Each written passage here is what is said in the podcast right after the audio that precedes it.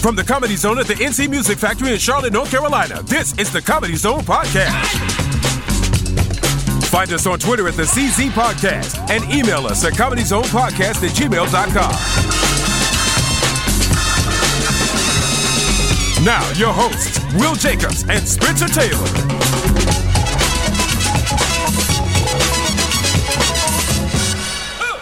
Comedy Zone podcast. We got two very special guests in the building today. We got Mr. Bill Bellamy and Ali Siddiq. How y'all feeling, man? Man, we're feeling good, man. Uh, happy Friday to everybody, man. We're really excited about being here.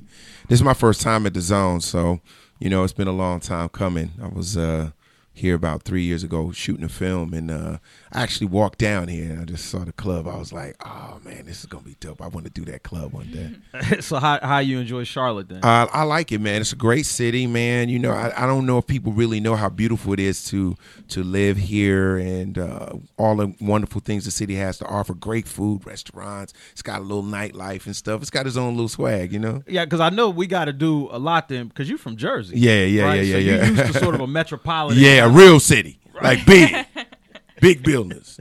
so, so, but now you live in. LA. I live in L.A. now. Yeah. How would you compare L.A. to Jersey? Well, That's it's big. you know California is what it is. Is you know it's great weather. You know what I'm saying it's a little little dry right now. We can't even water our grass. Starting to look like Beirut, but uh, you know it's a beautiful place to live, especially for the entertainment aspect. Is uh is where all the opportunity is. You know, movies, television, commercials, all that. That's where it's at. So you got to be where the big boys at to, to do this thing. Right, right. Now you you have uh I mean we could go into your history in Right. comedy and entertainment generally. I mean stage, producing, Yeah. television, movies. What's your favorite thing to do? my stand up, you know, um, that's how I became, you know, a star. You know, it was from being funny and being in a small club, even a club smaller than this, you know, where you're just working out and nobody kn- knows who you are yet and you don't have the hot intro music. you know, you just walk up there to a stale room, you know.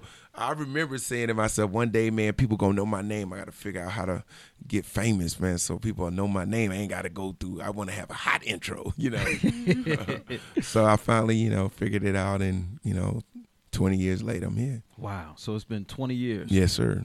Wow. So Ain't you, that crazy? Yeah, cuz I I remember like uh, it's crazy to say, but I grew up on some of your comedy. Yeah. Like, I remember the Def Comedy Jams. I remember MTV. Then you remember VHS? Right, because I'm, I'm almost 37, so I was, yeah, you know, you, you we you you the last generation where they had a record. Bro, and people don't know, like, besides the stage, like stuff like interviews with Michael Jackson. Like, I remember watching that. That interview was crazy. Yeah. How? What was that like for you personally? Just to, Um, you know, I was on MTV at the time. I was doing really, really well with MTV. Obviously, you know, it was one of those things where I became like a breakout star. You know, I was, I was funny. I was able to do good interviews, and and I really did love the music. So it wasn't hard for me to like be so knowledgeable. You know, I just was engrossed in the music. I love music. So when uh, Michael requested me to do the interview, um, I thought that was just insane. I was like, oh my God, because I did the year or maybe eight to nine months before that, I did a Janet Jackson interview. Wow. And so he saw that. And, you know, I was with her, you know, and she he was like, Jan, I want him. I want him to do it. he had a really soft voice. You're really funny, man. You're just great. You're funny. You're people like you, and I like you. You're fun. how nervous were you? I was like, right, but I, the thing about interviewing Michael Jackson, I never seen anybody that beige before. That was the first time I ever seen a brother that was powder. Like he was already powder. Like you seen light skin, like like Spencer's light skin. Uh-huh. Like like Mike was so white, he made white people like, now that's white. that's real. white. Or, That's that, that's super white. He's clear. And then we, we got Ali Ali Siddiq here too, comedian Ali Siddiq. Now, how did y'all link up together? How did you? Well, it's an interesting story with Ali. Um, He passed on me on not who, me per se. Who got jokes? On who's got jokes? He passed. Why you on say me. it's me? I wasn't a judge. This is why I say this because they got an opportunity. See, he forgets this. I never forget when somebody passed on me. Um, What even happened? networks and all that. I always remember. so they get a chance to pick who they want to advance. It was one of them rounds. Mm-hmm. Oh, you can pick. It was Rodney Perry could pick somebody. Uh-huh. Yeah. Bill could pick somebody. Mm-hmm. Tommy could pick somebody. Uh-huh. Okay. Oh yeah. and Bill stood next to me. So I'm thinking, oh, okay, I'm finna get it. Boom. Bill turns to the other side and picks Lil Rel. I said, Yeah. all right, cool. No What, what, what city were we in? We was in Dallas. We was in Dallas. Okay. We was in Dallas because I remember. This is another thing that I remember because when that, that was the Virginia Tech massacre happened, and I was standing in a room of all comics, mm-hmm. and they said CNN said it was the worst massacre in U.S. history, and I'm the only one saying what. I say so when I said so when the hell was Oklahoma, um, Tulsa, Oklahoma not a part of the United States? And they didn't nobody know what I ah. was talking about, mm. and I was and I got mad at all the comics. And I'm like, man, y'all just y'all just comics with no social No awareness. history. History. And I and I was Right. I was frustrated. I said, so three thousand people get killed in two days. I'm I don't care how you break the math down. That's more than thirty three people. And so that's when he passed on me. Right. That's what that happened. That's when that had happened. So then we Go ahead. um we doing we I don't know randomly. I'm in in Houston doing a um show at the Improv. They asked me did I want to um host for big. He was looking for a host or something. He had some other guys with him. I'm like, cool, I host the show, no big deal. Then we start talking in the green room. He said, man, we should do a tour like this called a Ladies Night Out Tour. You gonna host it? Boom. I thought he was like, yo, Bill, I don't have time for no smoke right now. He was there, all that blowing smoke. That with bull, right. So then, like maybe a month later, he Yep. called my phone. He was like, so, yo, this the first city we gonna do. And so I was on tour with DL at the time, and I'm like, yo, you know, maybe I go have some fun with these cats. You know, that's how it that's how it jumped off. and it jumped off. And what what ended up happening was I said, "Yo, I got something with these cats." So I, I put together a reel and a clip of all the funny highlights. You know, uh, the ladies, the ladies' night out. What it is, it's sort of like spring break meets comedy, fun, different cities, great personality driven dudes. And I sold a, I sold a project to Showtime. So we end up going from just the concept in the green room to it really became uh, a comedy special. And so, you know, I take credit, even though I passed, I came back and got his ass. Better late than never. Better late than never. Yeah, yeah, yeah. Everything happens for for a reason. And uh, you know, we went to Showtime with it, and you know, we did interviews, and I really wanted people to understand like these guys, not just from their comedic, who they really are, and the choices they made to get to where they are. You know what I'm saying? And I think people really liked it because people was like, "Man, that was deep how you cut away from the comedy, and we got a chance to know who Ali is, Right. D-Lay, and you know, and Jay Reed." I remember watching that, and I, I you you get the sense that you really enjoy putting new cats, Putting them on. push- trying to put them on. Yeah. and that's I mean that's valuable, man, because it's not real big. everybody does that. That's what everybody says. It's like nobody try to put nobody on, man. It's self for self. Everybody going for self. Like, B, man, that's kind of cool that you even care, man. And I'm like, wow. I mean, I wasn't thinking of it like that. I'm like, they funny. Like, it's not like I like had to go. And, oh, man, you want to be a comic? Let me train you. They was already trained killers. right, So right. it was a big, it was a thing that he, Ladies Night Out Tour offered women every different type of dude that they like. Cause you know, funny is already sexy. You know that mm-hmm. that's one that's in every woman's top five. If a man who make me laugh, that's in your top five or your top three. That's in there. Mm-hmm. So then you got to pick the type of dude that you want to be around. So you got Bill, you know, the tall, dark, you know, Yeah. handsome type dude. Then you got D-Lay, he, you know, Kappa, Greek dude all over the place. Then you got Jay Reed, you know, baby Chris Brown, always smiling. Then you got the hood dude, which was me. So when they looked at it, they like, he the smallest one, but he the one came from prison. That's crazy. How the hell he do that? you know what I'm saying? So then you just had different, because, you know, every lady likes, you know, somebody who could potentially kill him, but, you know, still love him a lot. You Right. know, Love him immensely. you know, hold this pistol for me. We got to go in the club. You know, that's that's that's me. So we came back, but educated. That's crazy. When you're educated hoodlum, it's, mm. it's it's you know because most criminals like organized crime, not like regular crime, like I steal out of CVS, but regular organized crime. You have to be intelligent and know the law. Most criminals know the law. know the hell out the law. and, Yeah. and we good chemists. I'm a lawyer during the day. I know this for a fact. Right. Yeah, Yeah. the cats know the law now. Oh, they know the law so they can get around it. Right. You got to know what you're working with. You gotta know what you, you what you in store for. Hey, what this carry? Look, first of all, brother, that only carries. Like me, I knew I took a I actually This is hysterical. I actually when I got arrested, I actually went to the law library and I read what I was facing. Cause I was gonna try to um, they had me on conspiracy first. I was like, okay, conspiracy to to deliver coke. Then they had the delivery, and then I went and asked my attorney. I said, you think you can get me on a possession? He was like, possession was kind of like you was smoking. I said, well, let's go with that. He said, he said five kilos of dope. You think they gonna go with that? I'm like, hey man, I had a real habit. so he was like, man, we gonna get you out there conspiracy. Conspiracy carry start at 20. Mm. Oh, The wow. Oh my God! starts at 20 years That means you up. ain't even do nothing, but they just the thought of it, you get twenty. Because you was on the phone conspiring Right. to do things. Because You you know? taking on everything everybody else did. yeah. oh my They get you for God! Twenty and so you know most people don't know that. So when you break when you break down the law, you like, hey man, nah, I'm gonna I'm stay away from that conspiracy. We gonna go with this delivery of, of a controlled substance. Bro, so you had a new lease on life. Yeah, I wanted to get I wanted that possession though. I wanted to go to a rehab and be in there scratching like, like three months. Yeah. Boy, it's stupid. but it, but he keeping it 100 with you, man. Right. And you know, um, one of the things that I admire about Ali, and I mean, it came across in the interview, right? And this goes to show you about destiny and making choices to change your life, no matter where you come from, right? If I if I didn't quit my job when I got out of college to want to be a comedian, I would not be here today. I took a choice. I could have went left. I went right. I said, I'm going for my dream, right? So Ali says to me, Yo, B, man, you ain't gonna believe this.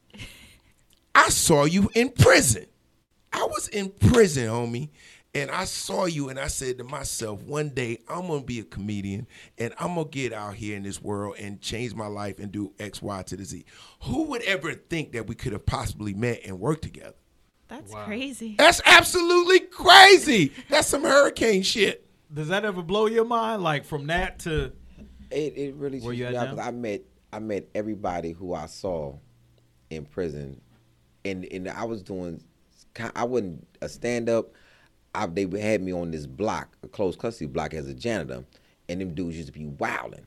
So I used to like you know I used to watch Martin and reenact all the Martin episodes for for the prisoners. Then I'm seeing Bill, I'm seeing DL, I'm seeing Chappelle on TV, and I'm just sitting there like, man, I can do that. and so I started giving commentary about what was going on in the prison to this locked in audience Wow. on closed custody. So I'm like, they don't know what's going on on the other blocks. So I'm just the one that's coming to tell them. Bringing the news. This is I'm bringing the news, baby. I'm like, yo, man, let me tell you, little Raphael got busted. You know, doing too much. You know what I'm saying? So them boys, they they be at the bars like, what? Are you serious, man? That's crazy. So, because you know, so you know, that was my whole my whole thing. So I was I've never been scared of an audience because I had an audience that didn't have nothing to laugh about. So when I get on stage in the world, I'm like, yo, you mean y'all free? What what you what you mad about? you know. So it, and then I meet all these cats. Like when I first saw Bill, I was like, he looked just like he looked on TV too. I wanted I wanted to be something different. I wanted to be like, no, he, he don't look like that for real. You know, but he looked just like he looked on TV. And then people, when they knew I knew him, then they start asking me about him. He looked like he looked. I said, man, that sucker look just like he looked like. real shiny, real yeah, he got a It's aura shiny. You see, we call, we call him we call him the vampire. Right. We call him the vampire. Cause you go back, you go back to MTV and look at him on MTV. He look exactly, Exactly the like same. that. That's It's like, He don't like- age. He don't Like age. Bill He's like, not it's like she asked that question, how old I look. Well, Bill looked the same age he looked when I was 20. Right. Right. That's true. Yeah. That's I what looked it up. everybody Bill is 86 years old. said. Yeah. He look like he's 16. It's like, it's like you want to walk in I this sleep room. in the oxygen chamber. yeah, you want to walk in this room and see if what strange things doing. You hoping like maybe he putting vitamin E on like a little machine, massaging the face or something. I'm gonna go get that. But he just waking up like, yo, I just washed my face. What's going on? Like, he got the same thing that Prince got. Prince has got that. Prince Man. does not age. Yeah, like it's just a gene. Or are your parents like I that? don't know You- what you- it is, man. You know, I, people. I mean, honestly, people tease me all the time. You know what I'm saying? You know, what's the founder use or whatever. I think it's laughter, though, man. Real talk. I mean, simple as it gets. You know, obviously you got to be healthy too. But I think we laugh a lot, b. Like honestly, it's all we do when we on the road, man. We be teasing each other, laughing, coming up with jokes. We have so much fun. Just think there ain't no tension in your body when you laughing. Right. Mm-hmm. I, I noticed that last night, man, because tw- how many, 20 years, over 20 years in Yes, comedy. it's over right? 20 years, Over yes. 20 years in comedy. I was sitting in the show last night, and Ali was on stage, and I heard you in the back just cracking down. Yo, man. and it's like you still love it, I like you still dog. enjoy. it. And then it so when the show was over, you ran out talking about, "Hey man, write that down, write that thing I said down." Just Yeah. like the creative process is still it's still flowing, you. man. Because a lot of times, you know, we create things in the moment. Like Ali said to me, I don't know if you going if you meant to say it, but you said it. Keep that. That's real funny. Because a lot of times with a joke, it could it could it could be enhanced or killed by one word, a phrase, or a, a, physicality. So like last night was one one of my nights of workout. You know, it's Thursday night. I'm working out. I'm taking chances on different places, different things, and I want you know Ali to help me. You know, write this stuff down because I'm doing another special, and I want the new special to be crazy. You know what I mean? I mm-hmm. want y'all to be like, "Oh my God, this dude's so funny." I'm trying to be the best ever. You know what I mean? So I gotta work harder than everybody else, and I gotta be funnier than everybody else. You know what I'm saying? Right, right, and it's Yeah. and you came up with a lot of cats. We're killers. There's nobody. There's nobody on the planet that I'm telling you that's had a better class of comics than me. Right. My class is the dream team. And I say that with so much confidence because I've never been around that many talented dudes that every night when you went up, you could get buried by somebody. Right. I mean, you got Chappelle, Chris Rock, uh, Said, Steve Harvey, Bernie Mac, Chris Tucker, DL Hughley. Um, um, um, I mean, Chris Rock at the I- time. I- well, Chris Rock, I said that. Um, I'm just trying to think of somebody else that I this I'm, I might be missing, but I'm saying like these Jamie Foxx. I mean, they all became stars, dog. Yeah. Like, just think they was all in comedy clubs going hard every night, man. I remember Chappelle. He was like 17. He was like, man, am I going on tonight, man? Seriously, this is everybody's in here. Mac, this is Bernie Mac just killed. Uh, man, this is crazy. Man, I just want to do 10 minutes, man. I came from D.C. I can't stand here long. I'm 17. He was 17 years old. That sound old as hell. That- He sounded like that at 17. He was 17. Oh, and then I have to ask you about this. I know we're taking a hard left, but my, So- wi- my wife would kill me if I didn't ask you about Love Jones. Ah! That's her favorite. Look, we got to watch Love Jones. Me and her, she makes me Jones watch it like once a month. It's it's a it's a it's a dope movie, man. I just think you know I wish it would have came out a little later or maybe had a Mm. different kind of promotion turn because it became it became a cult classic. Yes. but it should have been a historic like moneymaker kind of thing because Yeah. it was the right movie. So much the- talent. So much talent, and it was the right vibe.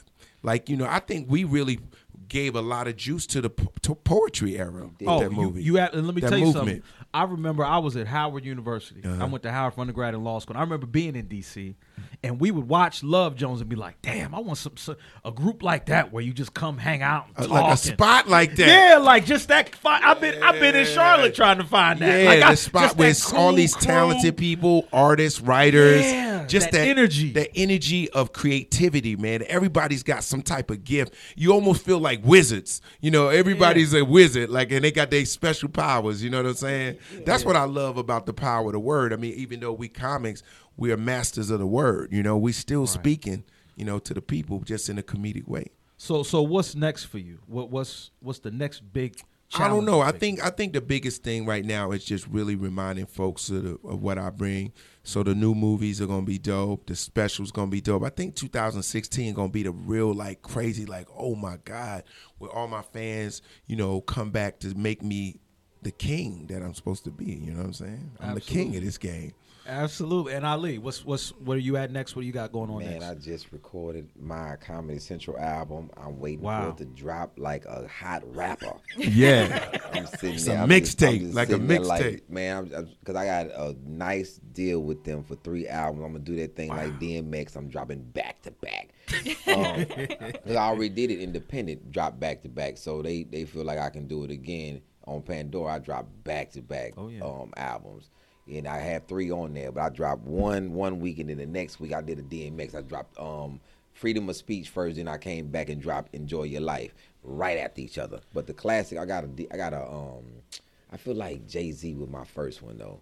Like Reasonable Reasonable, Doubt. Doubt. man. Talking loud, saying something is like I remember that. that's my first joint that I put out, and people st- that's and it's still the highest selling one. It, it, like when I when they send me my check, it's like it's that one always on there first. Like more people buy samples of that one than any other album. It's like Oh, really that's stood out to me, and I and they break it down so I know. But this one coming out is called Damaged Goods, so it's my first major. And I'm talking like a rapper. It's my Yeah, first yeah. major. This joint, I went album deal. independent with it. You know what I'm saying? Went in the and it's- studio, and it's laid down with- the track. Bars. and Comedy, Comedy Central putting it out. So it was a it was a big thing. I just recorded it last month because really my schedule went kind of crazy. It went I recorded on the 16th. I mean I recorded on the 15th to 16th. Then I flew to New York and recorded live from Gotham. Like the mm. next day. Then I flew back and did and did some more shows. It's like yo man, it's it's just a good movement. What I'm doing right now, and a lot of people are catching on to me. I feel like he Kendrick Lamar. Mm. You know, I like Ali is a very, very you know intelligent and insightful comic. You know, he's hilarious, man. But you know, it's different styles to the game, right? Mm-hmm. You know what I'm saying? I'm an energetic, physical, kind of crazy, you know, silly dude, and this dude is full of knowledge and and and insightful and bringing it to you, really making you think too. It Kind of reminds me of uh, Franklyn Ajaye. Mm. You know what I mean? Dick Franklin Gregory. Ajaye, Dick mm-hmm. Gregory, where these mm-hmm. dudes have such a strong viewpoint, but it's humorous. You know what I mean? They can make you. They can hit you, but they but can you make like walk out of there like, yo, man, I got to drink more water. Yeah. well, that's that's all the time we got. I think we got. to we got to wrap it up. But much continued success. Thank you, man. Congratulations on Come see everything. them this weekend. Yeah, come see them this weekend. Comedy Zone. It's gonna be the funniest all- thing you that's do. all I you promise. Say the whole interview. She she just, la- she laughed and did that. Guys, you don't know this. Come see them this weekend. There was a beautiful girl here named Spencer. She was just sitting right there. She was like, "Yeah, thanks, guys. taking it in. All right. You want to So be a comic? You want to so be a sensual, comic? I am a comic. Make sure See, you come they, I see can them. tell. She's like, I'm this getting all this weekend. juice. I better see you on stage, Spence. We'll be back. Thank you.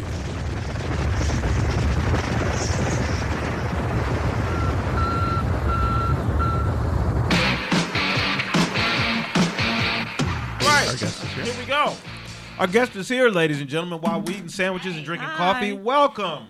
Are we going to transition right into that? Yeah, let's just go right into it. Good. Heather's Then I here, don't have let's to do a knock it out. segue. Good. I'm not good. at He's very he- bad at He's not good at segues. the segues. You forget every time. I like to put the headphones on and feel real into it. All right. Uh, we should probably We mention- are here with the wonderful, amazing Ms. Heather McDonald. Hi, how are you? Good. Thank you for stopping by. Thanks for having me. Star of TV and stage and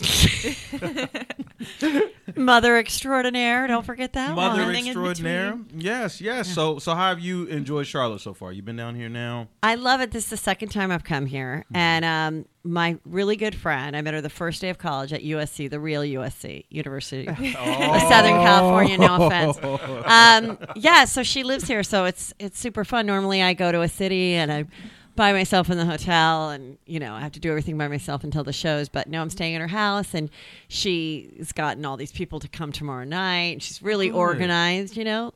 Literally her Facebook she got 108 people coming to my second show Oh, tomorrow wow. night. So um with like a bus involved and like a di- like I mean she probably I'm like how many hours? She does have a job too and kids so I'm like how many hours did you spend like coordinating? So I'm very lucky to have these great friends and the city's so pretty this weather is gorgeous right yes, now it's so perfect. It's at a good spot Yeah. right yeah, now, not right? too Yeah. hot. We don't even need the fan. It's been hot in here. Oh, really? Yeah. No, it's nice. It's beautiful. Yeah, good, good. Well, Can I just comment on Yes. the fact that you look fantastic and it's this early in the Oh, morning? thank you. You There's look awake. Well, I did put just I did just do a television show. Well, but there we go. still, I get cute for podcasts because they always, if you don't, it's always when you go, oh, forget it, or a radio show, and then they're like, oh, we're filming this for the web. You don't mind, do you? And you're like, okay, so now it's like, or a picture after. You just always have to look cute now. yeah. Plus, it affects the quality of the podcast because we have to look at each other. Exactly. You know what I mean? You know, have some respect. Like, be attractive. It's easier than ugly. You know what I mean? so I wanted to talk to you about your work on Chelsea lately. Uh-huh. Hila- First of all, hilarious. Thank that, you. That and that relationship that you and Chelsea have is Yeah. that have you known each other for a long time? Because it sort No. of comes across that way. Um, actually, we didn't really know each other that well when I got the job seven years ago. I just like heard. Well, now it's eight, but when I heard that she was doing the show, um, I really wanted to get like a full time writing job again at the time, and my younger son was like a year and a half, and I'm like, I better like get in now. Uh, Otherwise, like it's hard when you're a mom. You know, people always. I know a lot of people want to not work and be at home, and I respect that, but it's a lie to say that you can just like hop back in after so many years. So I kind of felt like, oh, this will be a great opportunity. And I knew Chelsea's act and I'd written with the Wayans brothers. So I'm like, if I can write for black men, I think I can write for a drunk blonde. Like I can get the persona and everything. And I knew her stand up act. So we just knew each other like acquaintances not like we'd chat on the phone but like have fun at shows or whatnot so then i started working on the show and we we did become really good friends she's a real girl's girl and it was so fun for all those years now the show's been off for a year but everybody's doing really really well mm-hmm. and i'm like forever grateful for the experience but i kind of i kind of like being able to do more stand up i couldn't really when i was doing the show as much mm-hmm. because you know you had to be there monday through friday so i've I thought it's been great this past year. It's been so much fun. That's really cool. So then, how have you been able to balance? Uh, because I just celebrated my one year anniversary of, of marriage. Nice. And I yeah, and I know that you have been married for 15 15 years. years, Yes. and then you have children. Right. How have you been able to balance? Well, you know, I think the reason I had kind of a, a different experience than other female comics in that I did stand up in my 20s. And then, kind of unconsciously, I sort of stopped when I was got married and when I was 30. And um, I was still like working, I was writing White Chicks, I was, you know, getting little parts here and there. And then, actually, Last Comic standing started and it made me really want to do it again. So I just got back into it probably like six months before I got the job on Chelsea. And then by that time I had a whole nother act of being married with kids and everything. And then thank God the because of the show I was able to like get good gigs and and be able to do it. And my husband, it's it's hard for a female comic to find a guy that has the a healthy ego and confidence that my husband has. He thought always thought it was great. Like when before I met him, I'd be dating guys when I was doing stand up, and they were either really into it and like secretly wanted to do it themselves, which is super annoying, or they thought like, okay, so how long are you gonna give this stuff, or like be rude about it. He was just like, oh, that's cool, I'll come. Thought it was funny, you know. And now I talk so much about him in my act. And the other day I was complaining to my friend, I'm like, you know, Peter's just not very sensitive. And then I thought if he was really sensitive, he would not be able to handle what I say about him No. in like a healthy way. So I'm like, okay, I have to take that for what it is and appreciate that I couldn't have the life I have without him. And then he's always been so great about being with the kids and you know, never making me feel bad if I'm missing three days. And the way my schedule is now, though, people go, "Oh, you on tour?" And I'm like, I always think it's weird that it's true because I come home. Like I'll go on like a Thursday and I come home on a Sunday, and I and it's rare that there's like a couple weekends in a row. Sometimes there's like three weeks in a row, and then I'm home for five weeks. It's just where the gigs come, and if I if it's like a place I want to go. Like now, I kind of have a thing about. Um, I just want to go to cute cities. like it's got to be like a cute city where I could get out, like walk to. There's good shopping. There's a Starbucks. Like because I went to Jacksonville, Florida, and that is not a cute city. Not like cute- Charlotte's super cute, Yeah. super cute, and um, so yeah, so it's got to be like a nice, pleasant experience for me. Well, eh, now with with your husband, I Yeah. know he's supportive of the comedy, but are there ever those moments where he's like, "Hey, you don't need to be talking about"? Never, No, he doesn't do that Never, ever. ever, ever. Never been once. And he'll bring friends and sit in the audience and they're crying laughing because I'm talking about it. And then they're like, that was so funny. I feel a little bad for Peter, but, you know, I'm like, Peter has a great life. Let me just tell you, Peter has a great life. Um, I'm attractive. I still have sex with him. He gets to golf all the time.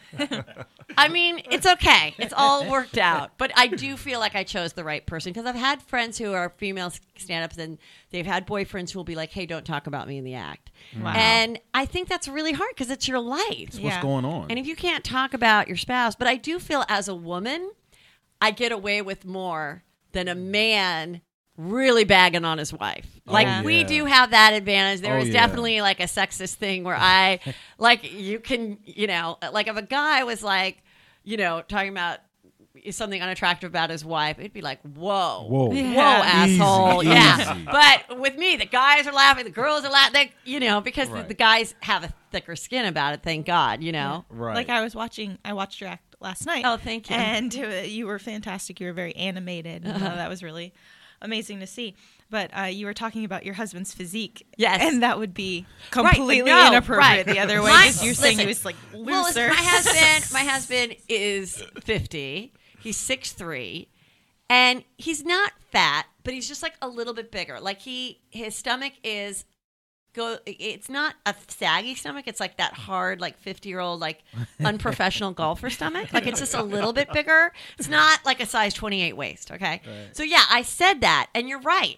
If a comic got up there and was that. like, "Whoa, my wife never lost the baby weight," people would be like, "Get the hell out of here," you know. So no, I I appreciate. You know, I'm not one of those female comics that are like, "Boo hoo, I'm a female comic. Guys have it so much easier." I feel like it's never been a better time to be a female in the business.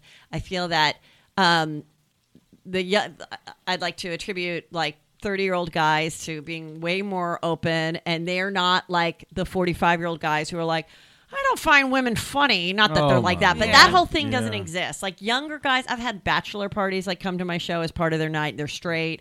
Like straight men like think I'm funny. I'm not just it's not just girls and gays.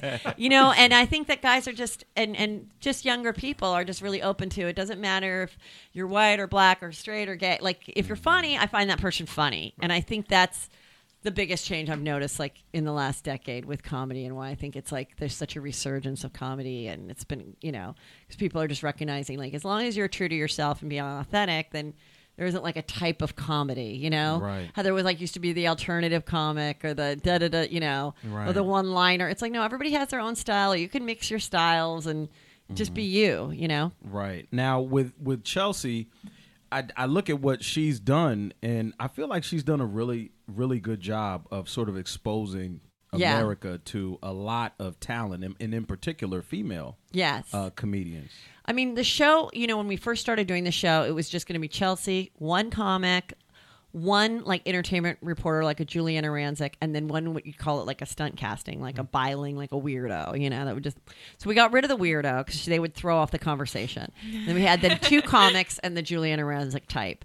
And then we would tell the entertainment reporter, don't try to be funny, just contribute to the story, like with your insight. But then they would try to be funny, and it wasn't that funny. So then we just decided all three comics, and it became like a real comedy show. And so often people would be like, "Oh, I love that show you're on on Comedy Central," and that was so flattering that they thought it was Comedy Central and not E. And um, and people no, she did more for like really getting names out there, much more than like a Tonight Show or anything nowadays will do.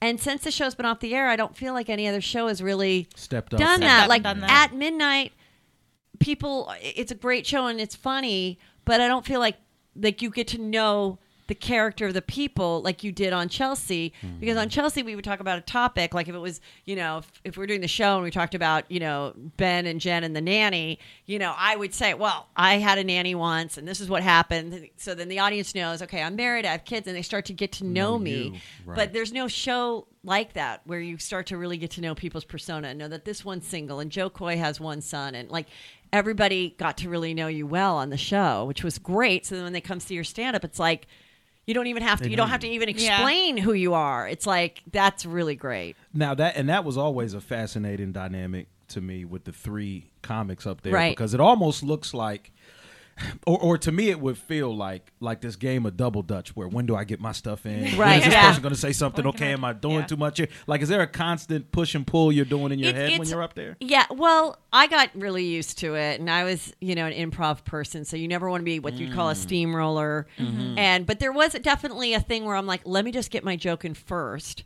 Because I may not. If I wait, we may go to another topic. And sometimes Yeah. you would see that with a new person, and we would be watching in the writer's room, and we'd feel bad, or we'd be like, oh my God, get something in, or we'd I'd root for someone to be on. And they usually always gave them two chances, and then sometimes they wouldn't ask them back, and people were like devastated by it. I'm like, you know, it's not it's not the form for Everyone gets that everybody.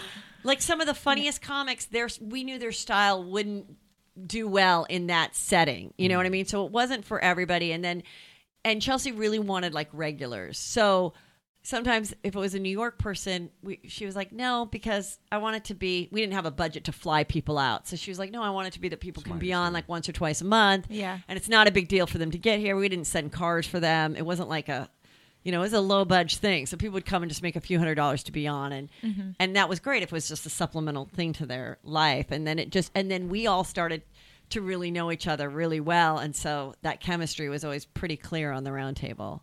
Well, now, did you did you start in L.A. or Yes, I'm from LA. Oh, you're from LA. I'm Oh, from that's LA. rare. You never really hear Yeah. people right. from LA. And you know, when I started to do stand up, people said, You can't start in LA. And I'm like, what am I supposed to do? Like move to Texas? Like at least when I Go need to to a bring small city At least you know, and in LA you have to bring a lot of people. It's a lot of what you call bringer shows. Mm-hmm. Um, and in order to get up, you've got to have like eight people in the audience. And they're not even going to let you do stand up. You know, so that was the one thing I had going for me. I grew up there. I was one of five kids. I was in a sorority. I like maintained relationships. But I did feel like I was constantly almost like in like a pyramid marketing scheme. Like like so I'd be like someone would be selling me shoes and they'd be laughing at what I'm saying and I'm like, you know, if you find me funny, I have a show tonight.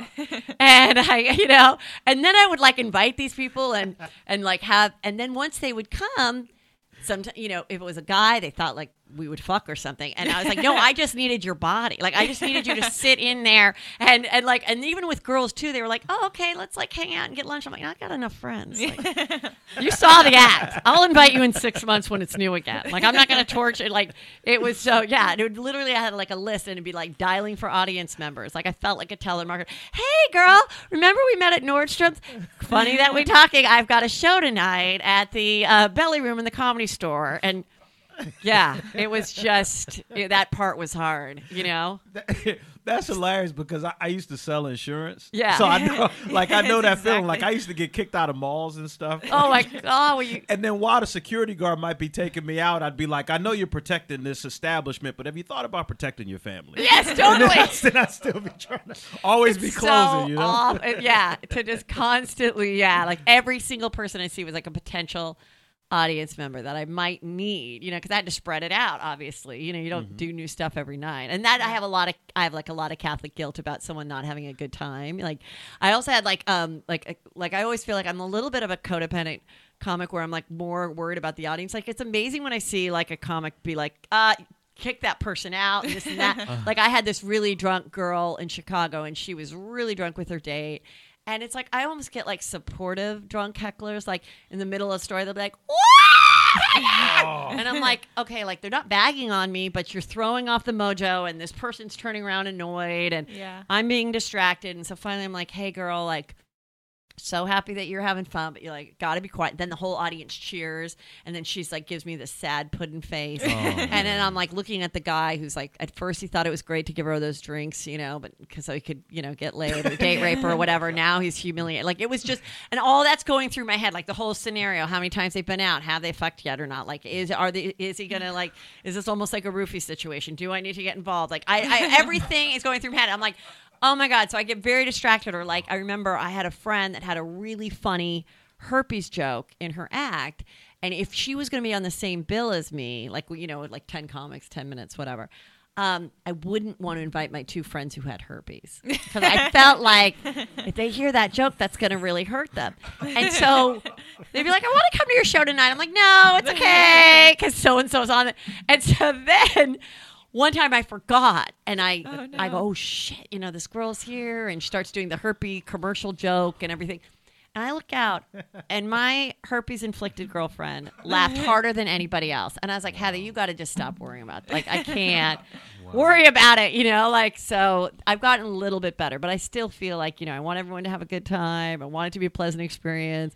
You know, when you would bring people to do stand up and then like you're number seven and like number five and six are so horrible and you're like oh my god oh my god oh my god get off the get off get off get off i have to save the night i have to save the night like it's very stressful you know these my friend's got a sitter the guilt that i'm getting of just like a horrible stand-up night Oh, yeah, yeah, that Now would you be. have- mm. You have two books that Yes. you wrote that you were show. Can you talk a little bit about them? sure um the first book i wrote was you'll never blue ball in this town again Yeah, everyone laughed at the time. and I uh, started to I wrote, I chose to write that book because you know a lot of people have books about you know like you know one night stands. Chelsea had the horizontal life, which was a huge hit. And a lot of you know, and I love like hooker literature, like anything about like sleeping with people and stuff, and like you know you'll never make love in this town again. And there's a new book come out, come out called Fast Girl about an Olympian who became a high class call girl. Like that is my that is my jam. That's the kind of books I love. I love, re- but I was a virgin until I was 27, and but I blue balled a lot of guys. Like I Oh, just like was very into dry humping. So I was like, hey, I don't. My stories don't end in penetration, but I have just as many dating and funny stories and humiliating stories and you know to tell. So then I thought of the title and and I knew being on Chelsea like this was the time to you know, p- possibly get a book deal. And if I pass it up, it may not come around. So I just took advantage of the opportunity. And that was really fun writing the book. I really liked it. Um, it was stressful. It was like college finals, like the biggest paper is due and kind of haunting you. But the most satisfying thing is finishing that book and and having like this amazing mem- memory. It's like I don't really keep photo albums. I don't, you know. It's like and so then the next book. So I wrote that one from like about my life, like 18 to 30, and then the next book was my life in my 30s, working on Chelsea and raising the kids and putting them in Catholic school and like wanting like I it's like I had a kind of a dichotomy in my life. Like I'm with these people saying horrible language and most inappropriate, awful jokes every day. Nobody had kids on staff. And then I was like, you know, going to the Catholic school and Boy Scouts and like wondering like why I'm not being invited to like the mom's party, you know? And so it was very so that's why I called that one my inappropriate life because I felt I was accused of being inappropriate and and it was so devastating to me. And then I was like, well, maybe I kind of am. So then I just, You just embrace embraced it. it. Exactly. Yeah. Now, do you do your do your kids get it? Do they understand? Like, do they ever see your comedy, or they see you on TV and they go, "Wow, mom is like"? Are they at that age where they understand like sort of what you do? They, uh, my son is twelve, so he really gets it. My my stepdaughter is like very quiet and she's like so opposite of me, but she's like an excellent student and really sweet. And um, it doesn't bother bother her what I do, but I did not let them see my my special, which is on Netflix. This um, they just put it on this month. Um, I don't mean to brag, but I said you can't see that until um, until you're like 16 because at 16 I figured they'll look back and go, yeah, I was an asshole at nine. Like they'll see the funny, but right now, like I think my especially my younger son would be like sensitive if I told a story about it. But I did say to them like I was um, if my 12 year old says something really funny.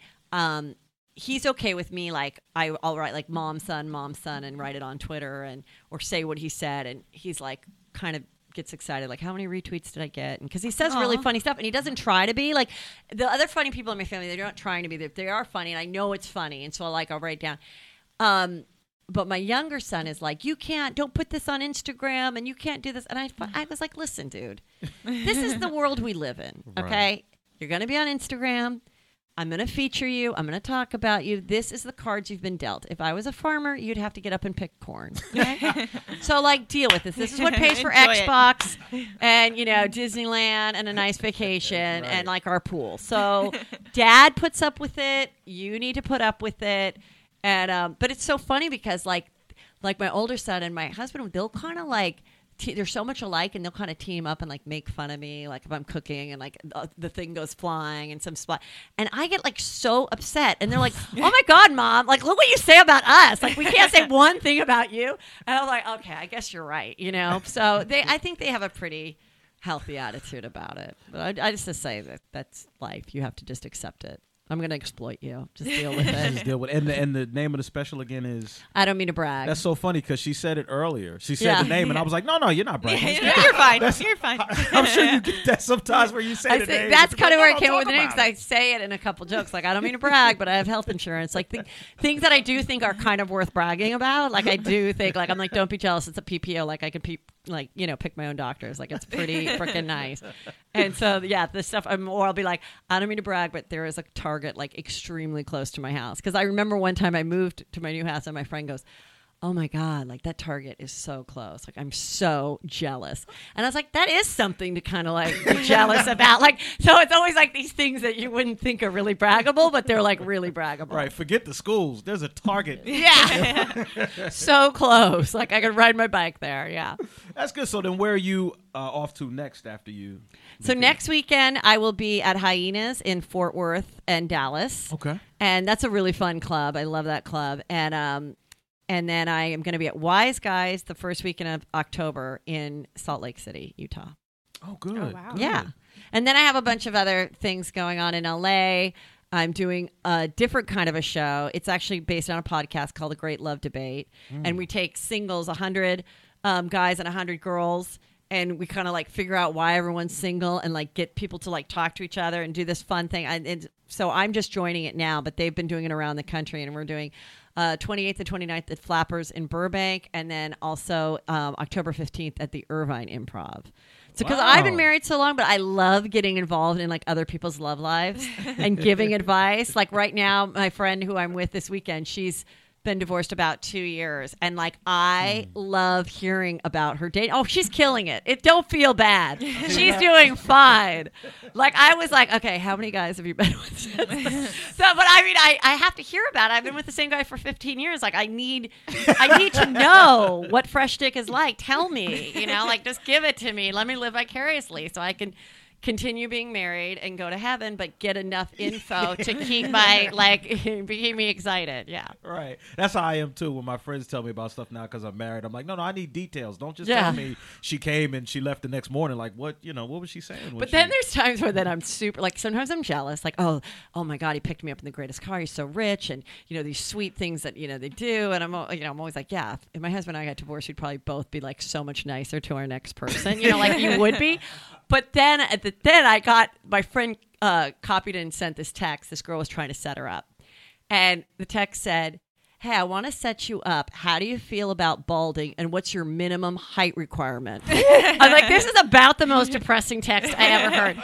And then it was like, it was like, I know, you know, she, my friend doesn't have kids. And she's like, would you have kids or consider a surrogate with donor eggs and a carry? He'd like to have a baby. And before you go on this date, he wants to know that if you don't want to have your own baby, that you'd at least agree to have a surrogate. I go, this is Oh before a coffee date. This is awful. I'm like, this is about, and then the picture comes up, and I'm like, oh. And then I looked at it, but I'm like, the guy's really rich, and I was like, I guess I showed it to my friend. I go, this is the person that you know. My friend is going to be set up with, and I show my other friend, and I'm like, because I'm watching the names just in case. And I said, oh, in case she marries this guy, and I'm like, I'm like, I mean, I guess. I mean, could you get on top of that and like fake it? Like, you'd have to fuck like every time you saw him until you were married, and then you could like curtail it back. I'm like, this is so awful. But you know, people think about this Oh, stuff. yeah, yeah. I mean, if he's trying to find a wife that's like, you know, going to give him a baby, like, so is the woman thinking about who's going to like give me the boathouse, you know? Like, yeah. I Bartering. Think, I I think part of it too is the age that you're dating because the Yeah. requirements at 19, 20 are way different than the requirements at 30, 40. Like, Oh, yeah. added stuff you need to. Yeah, you need to have your shit together. Yeah. Right, right. Yeah, it's fun when you're dating some guy who's like, I make organic cheese. Like that's really sexy. And he's got like wants to get into brewing beer. Like that's so cool. And he's got like that weird like 1895 beard going on, like the old like Civil War beard. Like that's fun. and then, but when you're 35, Right. you're like enough with the smelly cheese. Right. Like, can you either own a cheese, either like work for like Cheddar Cheese Incorporated, or like get some shit other shit going because this is not working for me. Right, right. Yeah. Well, thank you so much. Thank you, you guys. in. So This was a- fun. So fun. Yeah, this was a It lot was a of really fun. fun one. Absolutely. And if you hear this today and you're in the Charlotte area, get out and see Heather uh, this Yes. weekend. She's fantastic. Here all weekend. Yeah. Absolutely. Awesome. Absolutely. Thanks, you guys. All right. Thank you, Heather. Bye. We'll be back.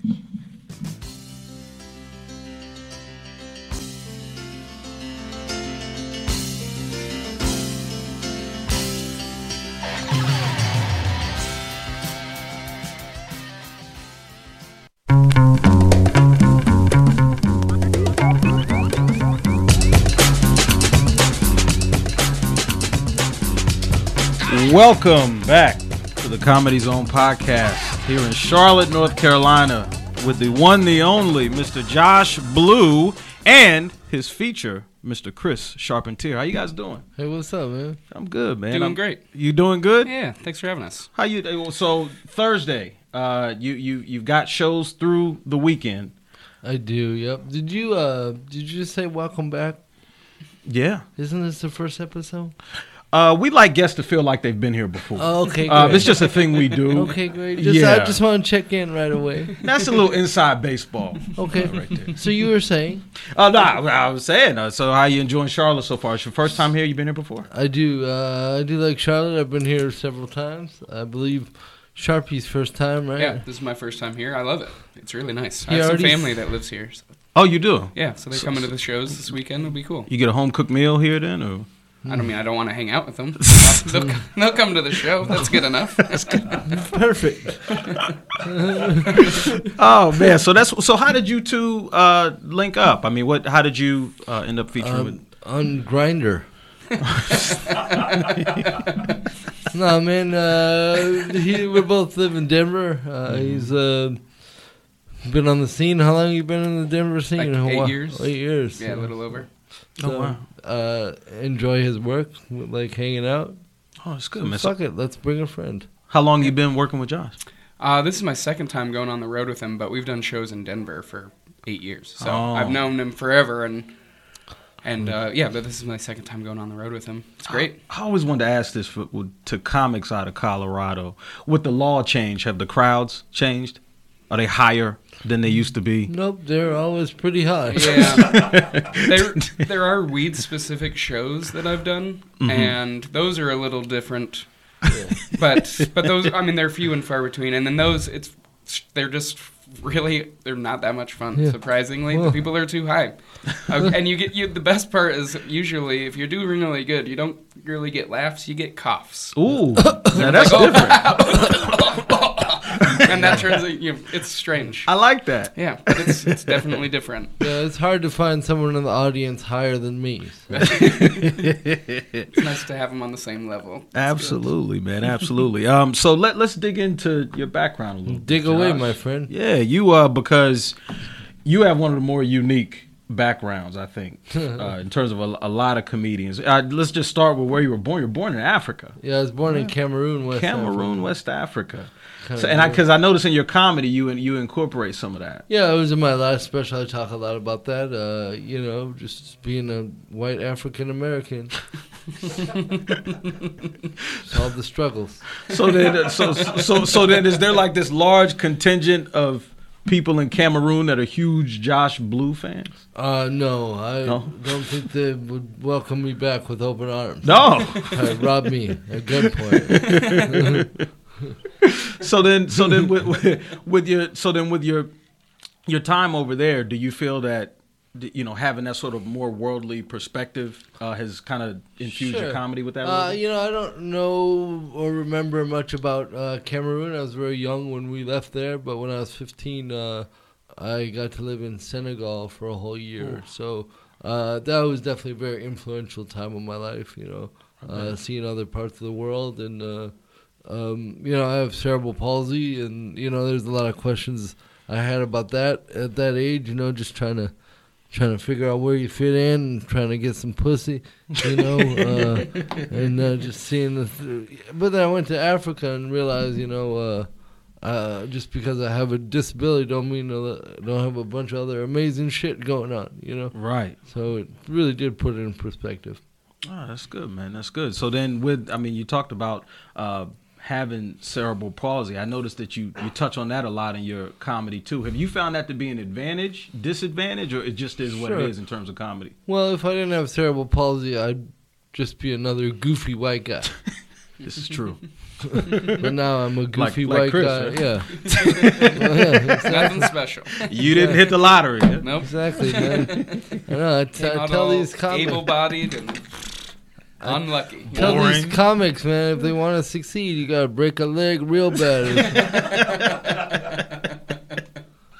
Ah, that's cool, man. So then, I, I imagine them being a comedian because when you're a kid, kids don't give a shit. They'll say anything. Oh, about- yeah. So eh, did some of your wit come from having to go back and forth with kids talking shit about you? sure, yeah, but I've always had the gift of being able to beat them to the punch, or you Mm-hmm. know, if the dude with palsy is funnier than you, you look like a dumbass. let me tell you that. Much. And I'm happy to make you look like a dumbass in front of everybody. Ah, yeah. See, that was that was big for me. I was uh, fat as a Oh, kid. yeah. I was a chubby kid, and this was my middle name is Albert. And this was during exactly. It was during the height of the popularity of the Fat Albert show. you show. were famous, man. So I had to develop a sense of humor quick, or I would have dropped out of school, man. I couldn't Yeah. handle that. Yeah, Yeah, you gotta. I mean, I think it, you know, uh, you can't say anything to me that I haven't said worse about myself. You know what I mean? Like, Right. I I think when people are mean to me in an intelligent way, nothing makes me happier than That's the comic in you. Yeah, I love it, man. Because I'm happy to go right at your fat ass and make fun of you. You know, I know you're skinny now, but you're just a fat kid. You'll always be a true. fat kid, man. See, you send people to therapy. See, You you. know what I'm saying? oh, breaking knees and shit. So Chris, what was uh what was the thing kids made fun of you for? Being short. Being short. Yeah, and unfortunately, I never grew out of that one. How tall are you? Five five. See, Pretty Wow. small. So yeah, I got that one constantly, and I was real short. Mm-hmm. Like going into high school, I was under five foot. Really? Wow. and So you needed a growth spurt to Big get to- time, So- big time, and I didn't hit the growth spurt till I was like 17. so fat you would have eaten him. Yes. back in that day. Yeah, Yeah. which, oh, which was, all three of us probably would have been friends because we wouldn't. Have Oh yeah. Oh, oh look, yeah. We'd we'd have made a great crew. We'd have made a great crew. He call you popcorn. Mm, popcorn. Oh, that's good. That's good stuff, man. But even but with the disability, super athletic. Uh, into soccer, the the U.S. Paralympics. Yep. How did you How did you find yourself into that? Um, you know, uh, I didn't know about the Paralympics till I graduated from college, and it's one of those things. If I had known about it earlier in my life, I would have been amazing for me to get to travel. But I, as it is, I did eight years on the team, traveled all over the planet, and uh, got to go to the 04 Paralympics in Athens.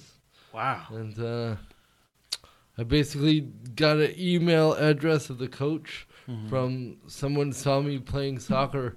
And was just like, you know, there's a team for you, right? I'm like, what do you mean? She's like, here's this cerebral palsy team. You should probably play for them. And I was like, oh, and I super nervous to email the coach, you know. Wow. And I finally uh, started doing stand up in Denver and getting some success. And that success gave me the courage to email the coach. I uh, wrote, uh, say, my name's Josh Blue. I'm 22 years old. I have cerebral palsy and I'm a damn good soccer player. Wow. And he wrote back, Nice to meet you, Josh Blue. We're always looking for damn good soccer players. Turns out I'm looking for damn good soccer players. yeah, yeah. and they flew me to DC like three weeks later for a tryout, and uh, I was on the team for eight years after the tryout. And um, I wasn't. Uh, I mean, I definitely started my fair share of games, but I was always the first uh, sub in Mm. because I wasn't too much into the endurance. But So what what position did you play? I was forward, the Forward. striker. Yeah, oh, so- you was scoring a lot of goals. I wouldn't say a lot. Wow. I mean, I, I've seen it done. That was your job description. You were supposed to score. Yeah, yeah, yeah, yeah. Yeah, I'm a soccer player that plays a lot with my elbows. You know, uh, come by me. Try to defend this.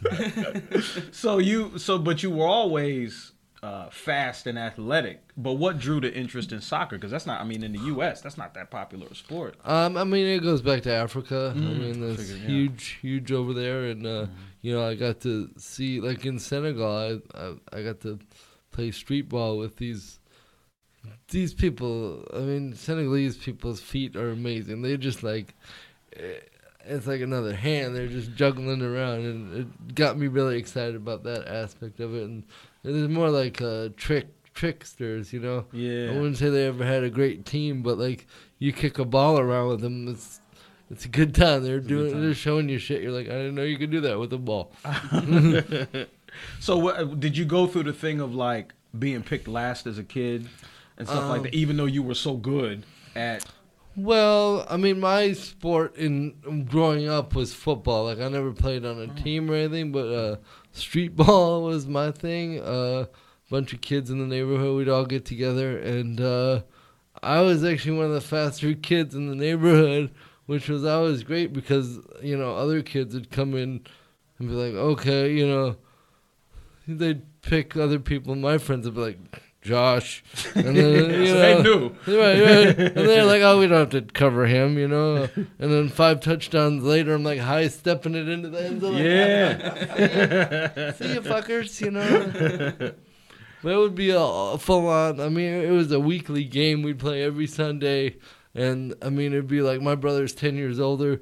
We'd be playing tackle with all his older friends, Oh, and like wow. full on tackle, like yeah, No equipment, just nothing. knocking the hell out of each And other. my brother is six one, like just the insane. Like he played rugby in college, and he like Didn't he- take it easy on He you. runs like Roger Craig with the high knees, just like try to tackle me. You're like, ah, come on by. but I also, uh, I, I like playing defense too. Like, um, surprisingly, I won't do it anymore. But I could take out big people just because I was quick. I just get to the right spot and just boom. I mean, my brother said uh, he's like, I knew I didn't have to worry about you anymore when you tackled both of my best friends, which were like 200 pound Oh wow. giant dudes, and I like cleaned their clocks. Like, Right. and he's like, ah, all right, you're good to go. so th- so then you have you have a background as in terms of competition, a big time competitive background. Yeah, I'm very competitive. Did that help you going into Last Comic Standing? Sure. Well, I went into the last comic knowing I was gonna win that shit. So No! Whoa! Didn't- no, no competition. no, I mean, oh, shit. Uh, you know, uh, yeah, you know, when you go in to win something, you got to go in with that attitude that you're going to. Yeah. Know. But it's i- in some ways it's almost counterintuitive because you know with comedy being an art form, it's like how do you judge the better comedy? It's uh, it, like I'm right here. Yeah, clearly they found a way. So, well, just, was it ever was it ever weird for another you? option? You know what I No. mean? That's the guy. You know. No, I heard your season was really friendly. Like you all. Yeah, we loved each other. We still do. You know, I uh, I'm still very close with a lot of the people on that show, and we had a blast. You know, we we were laughing. We had, had a good time. They all knew. They all knew. Yeah, because a couple of seasons that shit looked like The Apprentice. Like it Oh, looked it like was they, there was a terrible. little aggression in some of the seasons, but Yeah, it was terrible. Well, the three finalists were the three potheads on the show. Like, we- Perfect. we- there's a lesson there, kids. exactly. So, so Chris, what? So, uh, working with Josh, um, you said it's it's this is the second time Mm-hmm. that you've gone around with him. Uh, what have you?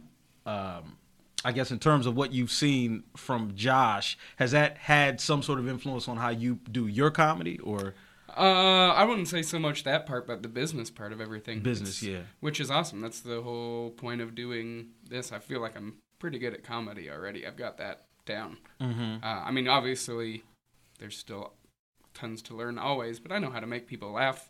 But learning the business part of this and how to do it professionally, and Mm. that's what I. I mean, I don't any idea. My only experience is with Comedy Works in Denver, pretty much, Mm-hmm. and it- so learning how to work at all the clubs and do media stuff and Yeah, I Like- brought him around today, and uh, what this is my like sixth, seventh interview yeah, something today. like that. So like learning how to do that and how to stay polite through all of them. And not right, not be When- bored out of your mind. Yeah, when some of them aren't the coolest or nicest or any of that. So that's all of that, and or even just I don't really like interacting with the crowd uh, after the show. I'm I'm kind of a uh, like I like to I like the spotlight on my terms, ah, like meaning that you don't talk and I talk and then that's it. right. and that's, I like that part of it, but so meeting people afterwards and like the whole handshaking thing and but just just doing it on the road and you just learn how to do it and be nice and it's important. It's all the business part of it that I'm learning through doing it like hanging out with Josh. So that's it- the best part for sure. That's real. So then there was no point where you said, "Man, I need to get me an Asian wife," or like you didn't see Josh's example and say, mm. Well, up until the divorce, I was thinking about it, and I was like, you know what? Maybe I'll just maybe I'll just stick by myself. no, no, he's actually dating my ex. yeah, I, I'm gonna take right over. I'm literally gonna fill the role. Right "Play in. soccer." no, no, that's He does. Yeah, I play soccer too, so Yeah. probably about as well. Oh, That's perfect. oh wow. Oh, so okay, soccer match. You two. Who's who's getting picked first? Who's better? he Well, can probably run faster and longer than I can. I don't know. He's, That's a good start. So, so I would pick Josh first. Mm. I, would, I would pick me first. no, I'm just kidding. I don't know. See, well, he doesn't have cerebral palsy though, so I might go with you. I'm going Chris. First of all, he's closer to the ball. I mean, he sees it. It's not Yeah. that Sure, far from sure. his his height line. That's right. So I'm figuring that you yeah, know. that's a good point. My touch is shit. Like, uh, like my coach used to say, my first touch is a no touch. I like I like what you said to me the other day, which was kick me the ball and then I'll kick it out of bounds. That's, that's kind of how I played. It perfect. like just real eager, like give it to me, give it to me, just boop, Whoops. and their ball. All right. so, so then, Chris, you're so you're not married. Uh, Uh, nope, not married. I have a serious girlfriend, but Serious girlfriend. How long Yeah. you guys do you talk couple about? of two years, Two years. a little over two years. Yeah. Oh, okay. And we're actually in the process of moving to Los Angeles from Denver. Oh wow. Uh, so she's been out there for like a month, and I'm just waiting. As soon as I get back from North Carolina, I'm going. So Oh, good. yeah, it should be cool. Yeah, that that two year mark is is is an interesting one because you're not that far from when they start looking at you like, okay, Yeah. What's going on here? hmm This is real. this is, it's real time now. So So yeah, that's kind of it's perfect timing to do the big move, like move across the country and find I out. I think it's a good time to break up. To be honest with you. I I did tell her because she was out there looking for places, and I was my only restrict my one input on new places was lots of single ladies. Mm. Just get in a place with lots of single ladies in case things go bad. I can hit the ground running. you know? Right, I'm right. already in the spot. So yeah. She didn't think that was very funny. No, I imagine she didn't. but we'll see. Right. yeah. So and, and and now you uh do you talk about your divorce and, and the stuff that went on with that at all? Or? when you ask me about it, I do. Okay. well, there's no time better than now. Then. So what? Um, you know, has that has that played a part in your comedy? I mean, do you I go mean, there it's a with very your fresh or- thing, you know. Uh, it's just official a couple weeks ago, and uh, I mean, we've been, you know, working on it for you know nine months or whatever. Mm-hmm. Amicable, good. I mean, I feel, I feel better. I feel healthy. Wow. My bo went away. uh, I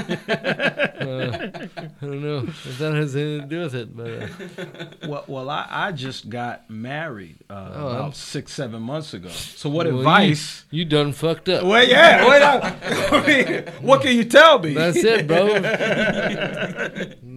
I hope you got a good memory. 'Cause You'll be looking back at the good time. well, it's done wonders for the material. I, the marriages. There's so much that- about it. Has she crazy. heard it? Uh, she's heard some of it, and we have to have a lot of talks about. Uh, you know, hey, it's all jokes. Relax. We have Mm-hmm. yeah, a lot. you're of not really a bitch, honey. It was a passing thought that I wrote down. Doesn't mean anything. So, so when you when you uh, cause I call it comedians sort of coming out, like when you announce to your family, this is what I'm gonna do. This is who I am. Almost like Bruce Jenner. This is who I am. This is what I want to do now. What was that moment like for your family? Did they take you seriously? Did they say, okay, this is a passing thing? Oh, they said, thank God. what else are you gonna fucking do? um, no, my parents have always been very supportive of my comedy career. By the time I came out, I was already rocking shows, you know. So it wasn't like I'm like, hey, I'm an open micer and I quit my job. It's like I'm making money telling jokes. It's not a lot of money, but you know they saw what everyone else is seeing, and they've seen it their whole life. You know, Right. there's been nothing but support from my family for real.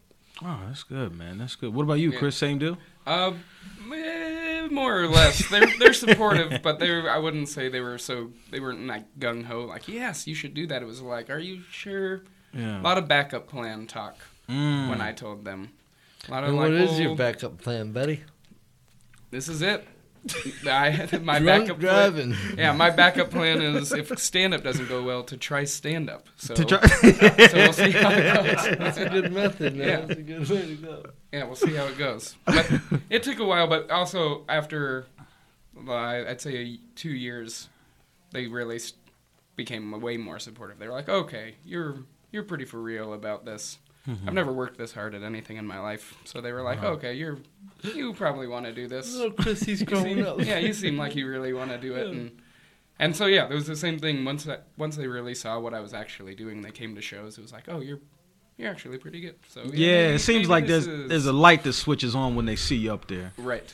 I think that was that was the same with my family. Like I, cause I'm an attorney uh, Oh, okay. during the day, and uh, yeah, I went to law, whole deal, and uh, Mm. I I started pursuing comedy, and I always knew that you know I wanted to. I like making people laugh, but I didn't know that that could be a career. Like I didn't know that was a real thing you could do. so I ended up doing that, and my family came to a show, and once they saw it. They said, "Oh yeah, that's that's the path for him," and not even necessarily because it was so fantastic, but because they could see how much I loved it. Yep. And once they saw that, that light sort of Wow. switched on for him. So you're Sure. an attorney, I'm an attorney, man. I'm waiting for one of y'all to slip and fall. That's really why I'm here.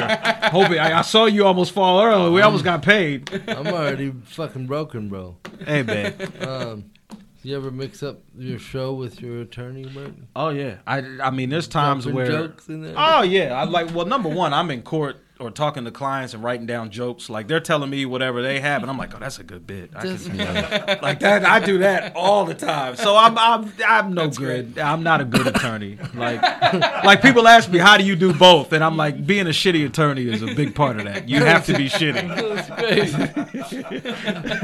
I never won nothing. right. I don't even have a. I'm just so thrilled for the clients to come rolling in after they hear this. Oh, and here's I'm a person. I do personal injury, so everybody thinks their claim is they think it's worth ten million dollars. You know, there was a bug in my juice, and I want ten million. It's like I, I don't know about that. You'd be lucky to get more juice.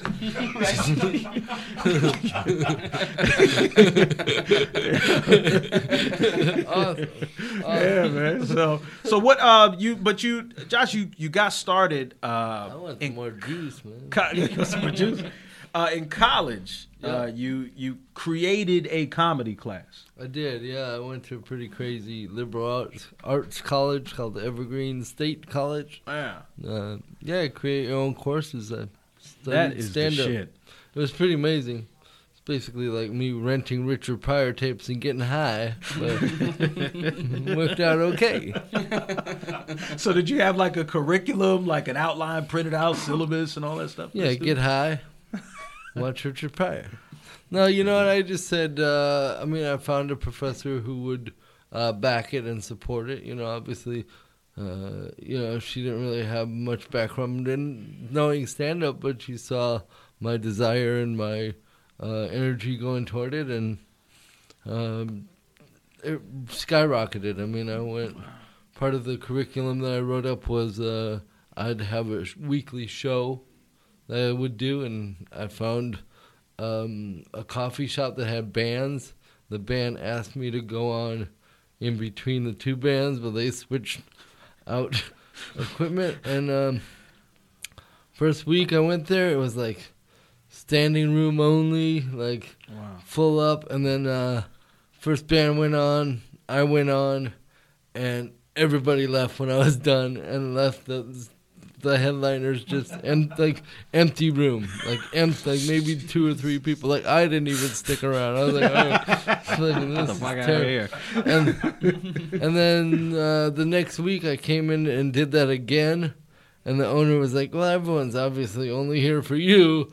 We should give you your own night." And I got my own hour stand-up show in a coffee shop weekly, and it was different material every week. And I don't know how the fuck I did that. I don't think it's really stand-up. It's just more like storytelling, and you know, I was telling telling shit from my life. You know, just all these crazy experiences that I had in Africa, and Yeah.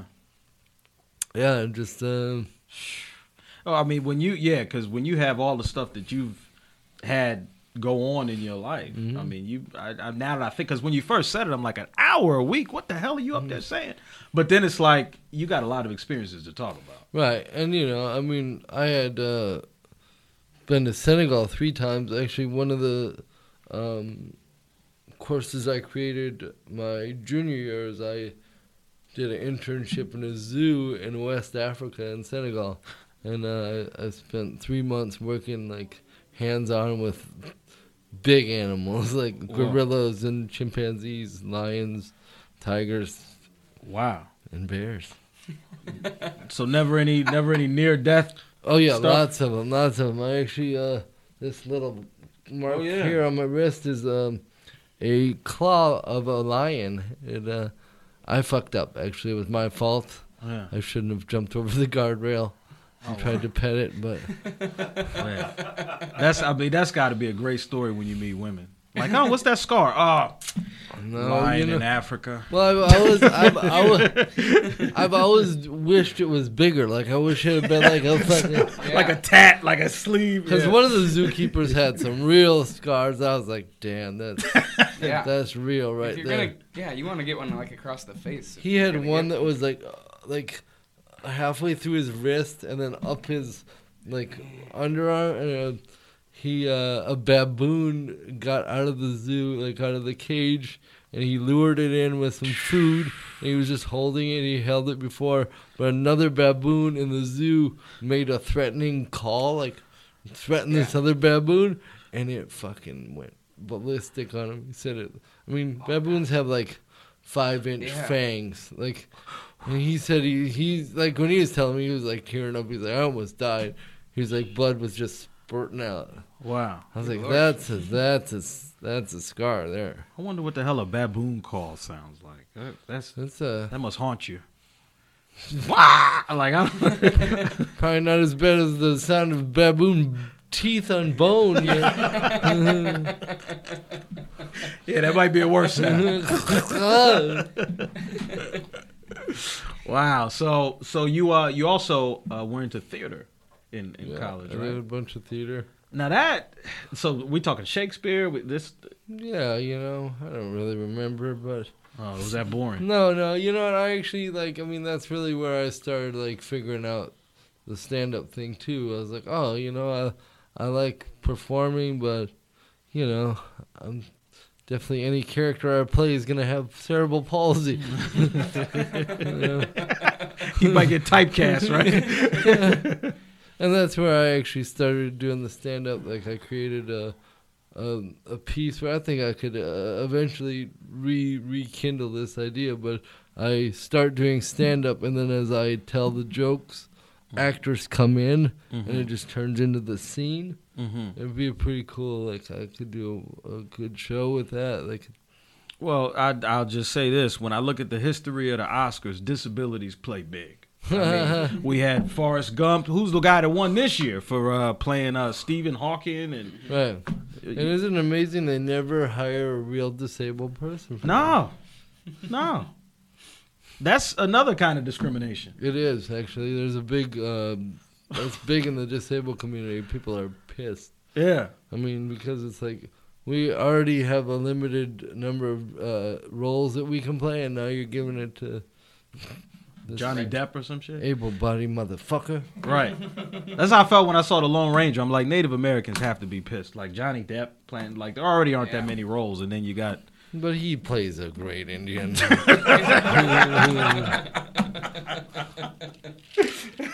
So so then having cerebral palsy, do you ever feel that pull to be like an advocate for like do you, well, do you ever go, "Oh my, I should I should be involved in that kind of cause and my comedy should speak to that," or you just focused on being funny?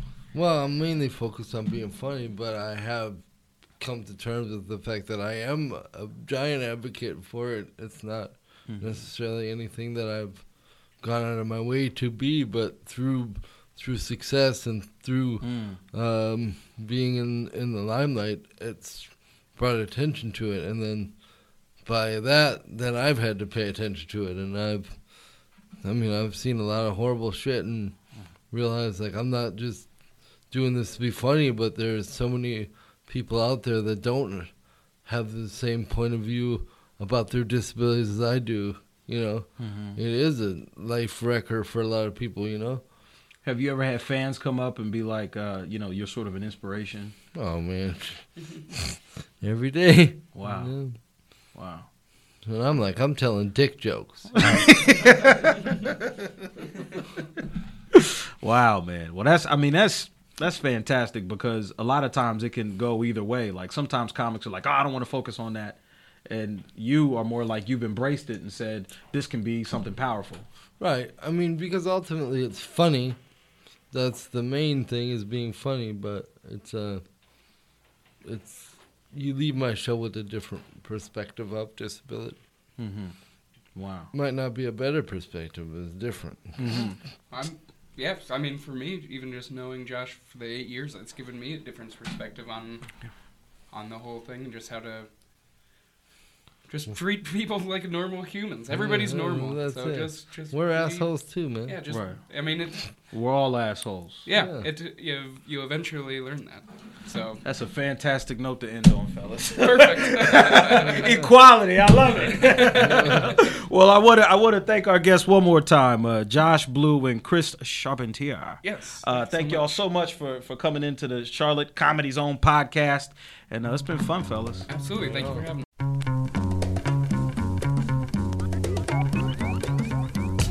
Comedy Zone podcast is a production of Comedy Zone Worldwide and is recorded in a bunker just off the Comedy Zone showroom at the NC Music Factory in Charlotte, North Carolina.